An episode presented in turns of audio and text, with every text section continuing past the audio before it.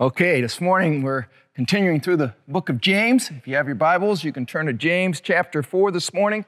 We'll be looking at verses 7 through 12. Listen to what it says in James. It says this Submit yourselves then to God, resist the devil, and he will flee from you. Come near to God, and he will come near to you. Wash your hands, you sinners, and purify your hearts, you double minded. Grieve, mourn, and wail. Change your laughter to mourning and your joy to gloom. Humble yourselves before the Lord, and he will lift you up. Brothers and sisters, don't slander one another. Anyone who speaks against a brother or sister or judges them speaks against the law and judges it. When you judge the law, you are not keeping it, but sitting in judgment on it. And then verse 12 says, There is only one lawgiver and judge, the one who is able to save and destroy, but you, who are you to judge your neighbor? There is this lady who had a shopping addiction, and she loved to buy clothes for herself. So her husband, in an attempt to help in the situation, made her promise not to buy anything for a month. So one day, about a week into the deal, she was just dying and craving shopping. So off she went. It was just so tempting for her. So as she thought and she reasoned, she thought to herself, well, there's nothing wrong with doing a little window shopping. So off she went. She passed this one shop and just loved the dress in the window. So she reasoned once again that there was no harm in trying it on. So she decided it might even look good on. So as you can see, the temptation was the temptation was winning in this lady's life. So she goes into the dressing room and she loves the dress. And it looks amazing on her, she thinks.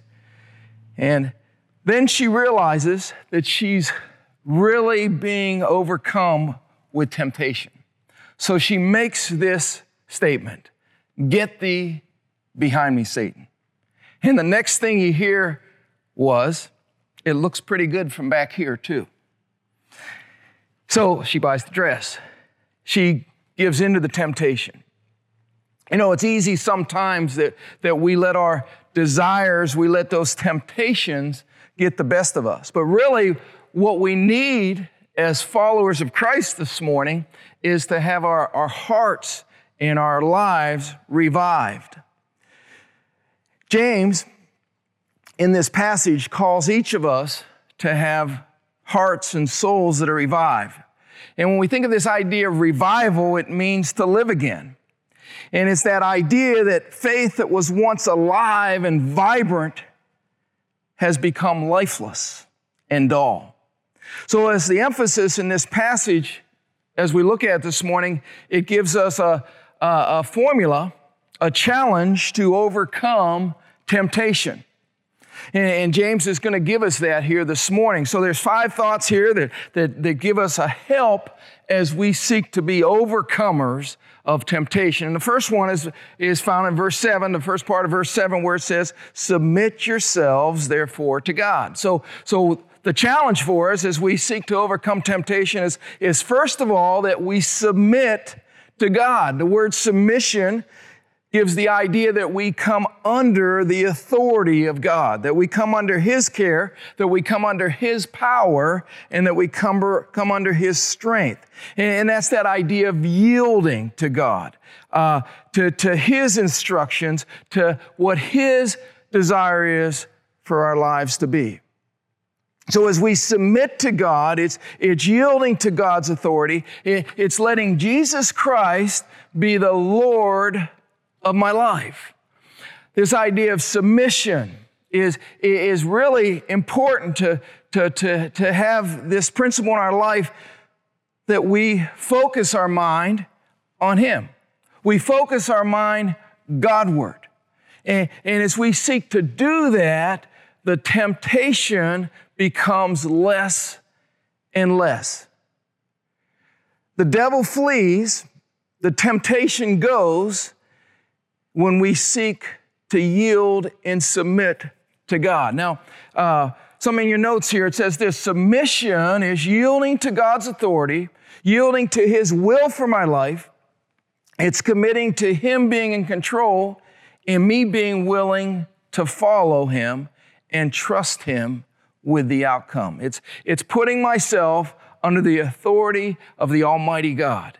So we overcome temptation, first of all, by, by submitting to God. And then the, the verse continues on and it tells us that we're to resist the devil and he'll flee from you. So that's that second principle here for us that we resist the devil. Of course, when we're genuinely surrendered, the, the resisting does become easier. Uh, we, we have the ability to resist when we draw close, when we pull in close to the Lord Jesus.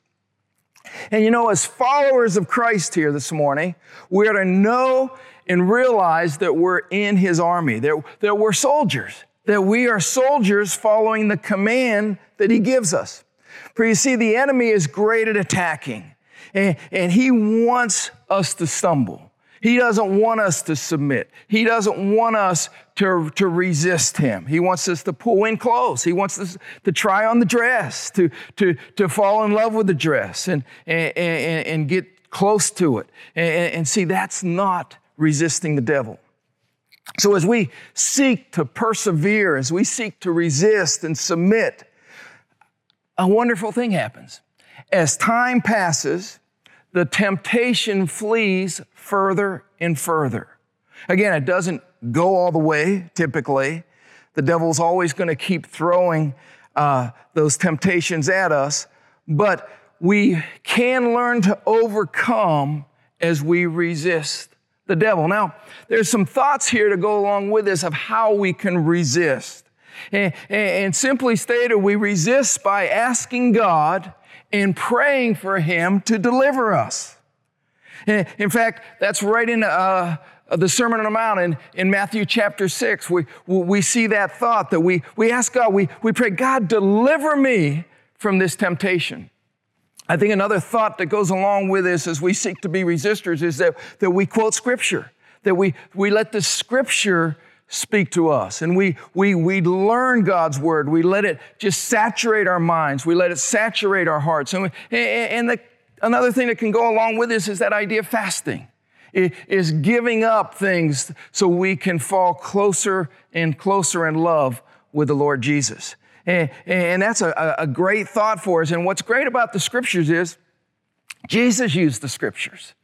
And in Matthew chapter 4, we, we learn that because he was being tempted in the wilderness. He had, he had fasted for, for 40 days, and, and, and, Satan is seeking to, to win here, and he tempts him. And, and notice in Matthew 4, verses 3 and 4, what it says The tempter came to him and said, If you're the Son of God, tell these stones to become bread. And Jesus answers, It's written, man shall not live on bread alone, but by, on every word that comes from the mouth of God. He, he gives them the scriptures. Same passage, verses 6 and 7. If you're the Son of God, he says, throw yourself down, for it's written, He will command His angels concerning you, and they will lift you up in their hands so that you may not strike your foot against the stone. Jesus says this It is also written, Do not put the Lord your God to the test. Again, scriptures. Combat the devil with scripture. And then he says this in verse 9 and 10 And all this I'll give you, he said, if you will bow down and worship me. And Jesus says, Away from me, Satan, for it is written, Worship the Lord your God, serve him only. Again, the scriptures give us hope, they give us comfort, they, they give us a formula to overcome temptation as we seek to resist the devil. There's a third thought that goes along with this, and then uh, we've already touched on this earlier, but it has the idea of just having special sessions of prayer. And by that I mean have a, have a, a person who you can pray with, who you can uh, do life with. You know, if you're married, that person can be your spouse someone who you, you, you just can, can bear burdens with and, and have that because we, we need that. We, we, so so have, a, have a person that holds you accountable in this idea of prayer. And then we're forgivers. You know, we resist when we learn to forgive. I love what Paul says in 2 Corinthians chapter 2. He says, Anyone you forgive, I also forgive. And what I have forgiven, if there was anything to forgive, I have forgiven in the sight of Christ for your sake in order that Satan might not outwit us. Did you get that phrase? Satan, that he might not outwit us, for we are not unaware of his schemes. He's good. He knows, but by, by having a hardness in our heart, by holding on to, to things that we shouldn't be holding on to, by not forgiving, you know, he, he can win, he can get a foothold. And we, we, we lose our power to resist when we are unforgiving. And then another thought here, stay with me, these are, are important. Don't give place to the devil. And I know that because Ephesians just comes out and says, don't give the devil a foothold. You know, it's sad how easily we can do this. You know, as we think of this idea of unforgiveness and bitterness and anger and jealousy that get in there, they really just give the devil uh, a, a hold in our lives and it keeps us from having that pure relationship with Jesus so we can forgive, so we can overcome these temptations. There's another thought here put on God's armor. Put on the whole armor of God. Ephesians 6 tells us, to man up and wear the armor. Finally, brothers, be strong in the Lord and his power. And then we learn to be people who repent and surrender to truth. In 2 Timothy, we read this opponents must be gently instructed in the hope that God will grant them repentance, leading them to a knowledge of the truth. And you know, it's easy sometimes to just skip over this idea of repenting. When, when, we, when we mess up, that we just don't take care of things with, with the Lord and with other people. But the, repentance is so, so important.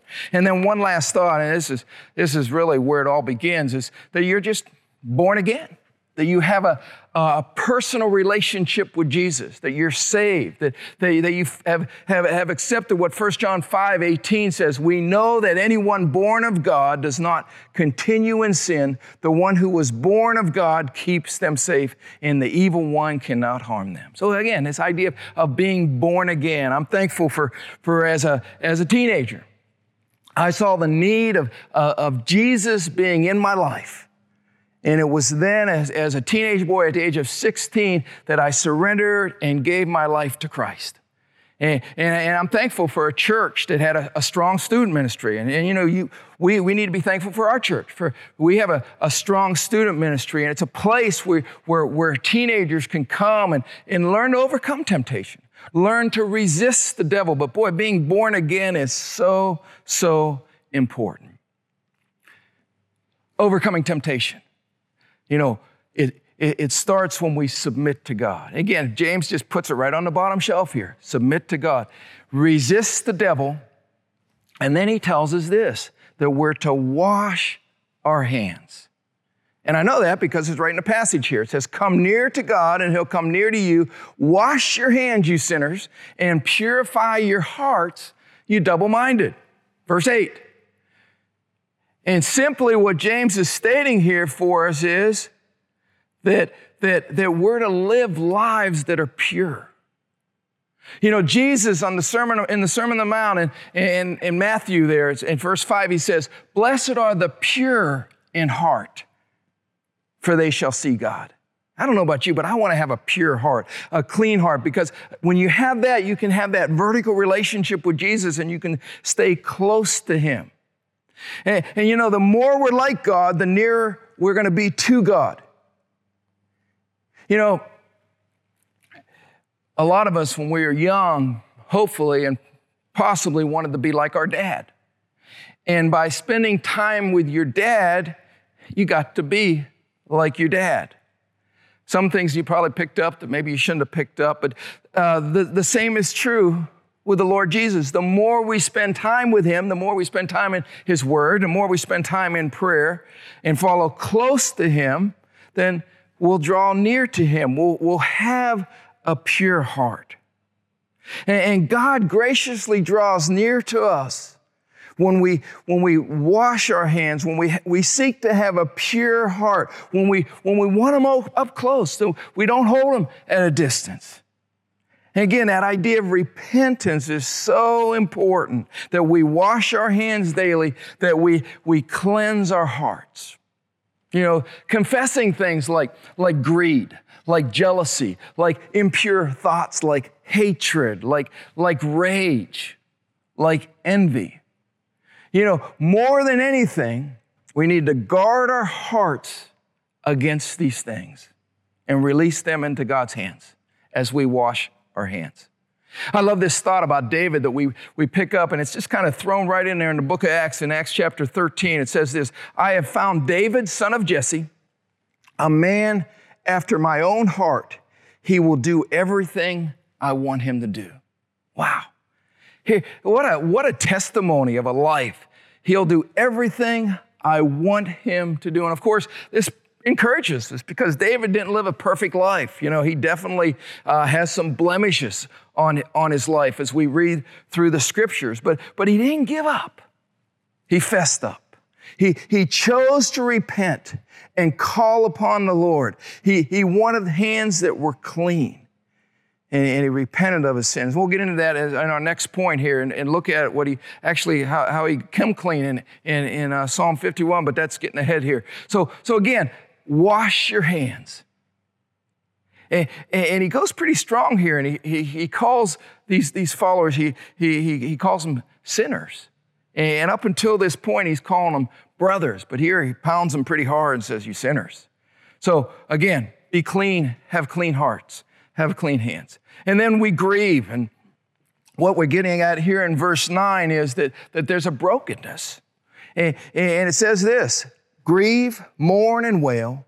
Change your laughter to mourning and your joy to gloom. And what James is, is seeking to tell us here is that that, that mourning, that, that, that wailing is, is a brokenness over sin.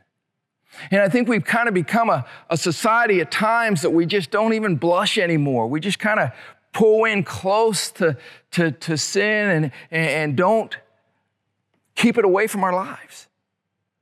And, and, there's a brokenness that the Lord wants in our hearts that we're, we're sorrow for our sin. And again, this Psalm 51 passage, that, that, that look at how David's heart was, was, was in, the, in this passage. Again, about a year had passed. He had, he had committed adultery.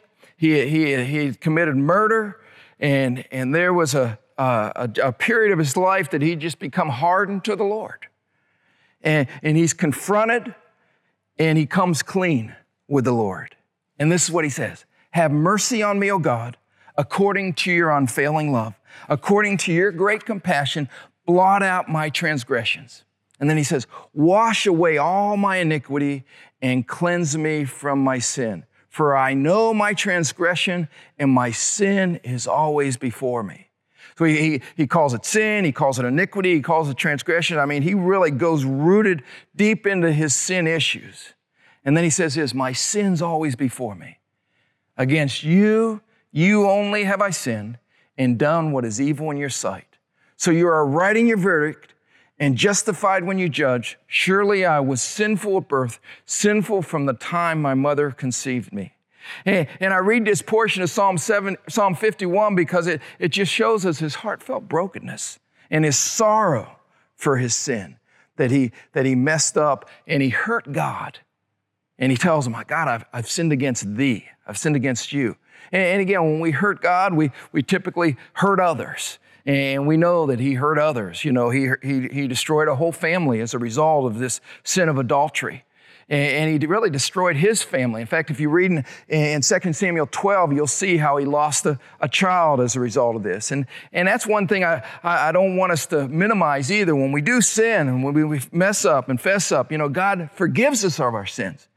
But oftentimes those consequences of messing up are still there. You know, I'm sure David took to the grave those, those hurts in his heart. Again, he realized forgiveness and that God cleaned his heart but he wasn't uh, excused from his mess ups. And then there's one more. The, this final thought over temptation that's, that's so vital here as we seek to be overcomers in this, that we just basically humble ourselves before the Lord. And the passage just clearly says that. Humble yourselves before the Lord, and He will lift you up. And when we humble ourselves, there's a recognition that our worth comes from God and that it comes from Him alone. You know, humility involves us as followers of Christ working with God's power in us to guide us and to help us, and it's not through our own efforts. You know, humility recognizes that we don't deserve God's favor, but we realize that He reaches out to us in love and He gives us worth and He gives us dignity because of who He, who he is. And you know, humility, we know, is the opposite of pride. You know, it's been said that pride is the root of every other sin. And that's, that's true. You know, I have some thoughts here. I'm not sure where this comes from, so I can't give them credit, but it, but it says this concerning pride and humility Pride postpones reconciliation, humility admits mistakes. Pride produces misunderstanding, humility gives insight. Pride produces standoffs, humility produces solutions. Pride provokes arguments, humility brings peace. Pride builds walls of, of disagreement, and humility builds bridges to diplomacy. Pride prevents intimacy, humility builds closeness. And then this pride promotes oneself, humility promotes others. So, how do we respond when we're in those situations where we, where we want to be tempted to, to get credit or to be right or to, to, to not reconcile, thinking that other person should come to you. Are you prideful or are you humble? Humility. It draws near to God and mourning and crying for deliverance. Humility. It's not a self sufficient spirit, but a spirit that calls upon the Lord humility. It's not seeing a temptation and yielding to it, but it's surrendering to the obedience of Christ, which always takes supernatural power. You know, I love this passage in 2 Corinthians where it says this We demolish arguments and every pretension that sets itself up against the knowledge of God, and we take captive every thought and make it obedient to Christ. And then what Paul tells us in Philippians 4 about proper thinking when it comes to this whole idea of humility. Finally, brothers, whatever's true, whatever is noble, whatever's right, whatever's pure, whatever's lovely, whatever's admirable, if anything is excellent or praiseworthy, think of these things. Think of such things. So, how do we bring all this home? And, there's still part of the passage I think it's important that we consider because in verses 11 and 12, notice what James does. He says, Brothers and sisters, don't slander one another. Anyone who seeks against the brother, or speaks against the brother or sister or judges them speaks against the law. So he brings up the law here and he judges it. And when you judge the law, you're not keeping it, but sitting in judgment on it. There is only one lawgiver and judge, the one who is able to save and destroy but you who are you to judge your neighbor. So, as James brings this section of, of the passage to a close, he summarizes it. And, and he summarizes it this way. First of all, he says, Be careful how you talk to each other. In other words, don't slander each other. And that takes humility. And, and what he speaks about is he, he brings up the law. And of course, when we think of the law, we think of, of what Jesus says about the law. And, and, he says how the, the greatest commandment is this that we love God and that we love people. And, and as we bring this application into place here, I, it makes me think of, of that lesson in Luke 10 with uh, the, the Good Samaritan. And we think of how he was, uh, Jesus was confronted by a lawyer, and the lawyer says, to him, well, well tell me, tell me really how you can uh, inherit eternal life. And, and the lawyer uh, quotes him this passage, this idea of you, well, you love the Lord your God with all your heart, with all your soul, and with all your mind, and then you love your neighbor. So uh, this comment's made by the lawyer. And then Jesus just goes right along with this whole idea of who our neighbors are. And he gives us this parable. He gives us this parable about the Good Samaritan. And, as we think of this passage here in Luke 10, you can turn there. I've got a few verses that are going to come up on the screen for us here. But he says, how we're to love our neighbor. And, and, I think it's important we realize that we open our eyes to needs that are around us. people who have needs around us. Listen what the Good Samaritan did. It says here, but a Samaritan, as he traveled, came where the man was, and when he saw him, he took pity on him. You know, he wasn't so into the walk that he didn't stop and see what was taking place around us. I think it's easy sometimes to get so busy, so caught up in our own self. And even as we're in this pandemic here, you know, we, we think of ourselves, but there's still people in our circles that need love. They need prayer. They need, they need our, our encouragement. They need our touches. So have your eyes open to those needs. And, and then go further because not only did the Samaritan see the need, but he takes pity on him, the passage says. So not so he so he sees the need and then his heart has compassion. You know, it's not just lip service. He, he responds with compassion. He couldn't let himself pass by.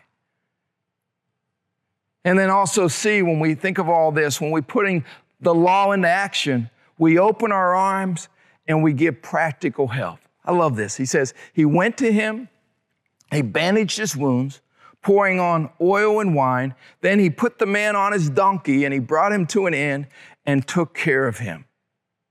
You know, that's love for one another. That's, that's getting along for, with him. That, that, and again, this wasn't really part of the culture, this idea uh, of the Samaritan dealing with his person.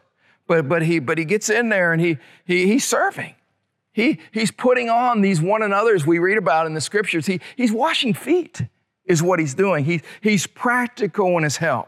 And again, what a neat formula as we do life, as we think of people who are out there who have needs. And, and then he closes with this thought open our minds to follow up.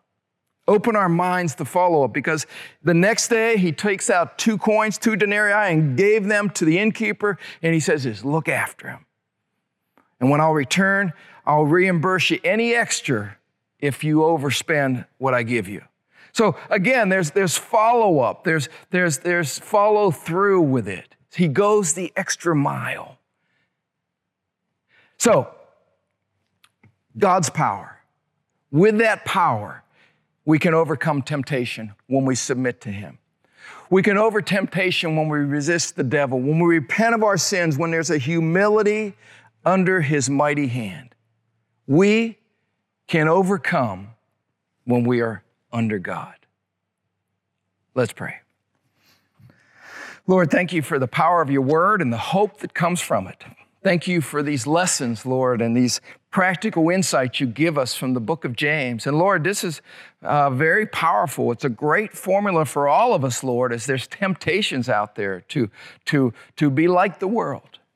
But I pray, Lord, that we'd hold on to that promise that you've overcome the world. So, Lord, as we uh, seek to apply these principles in James to our life, may we be more like you. May you bless us as a church. Help us realize, Lord, that we're to be a lighthouse to this community. Help us practice these steps of the Good Samaritan, Lord.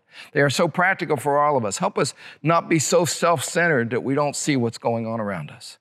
Give us a compassion to those needs and go the extra mile. In Jesus' name, amen.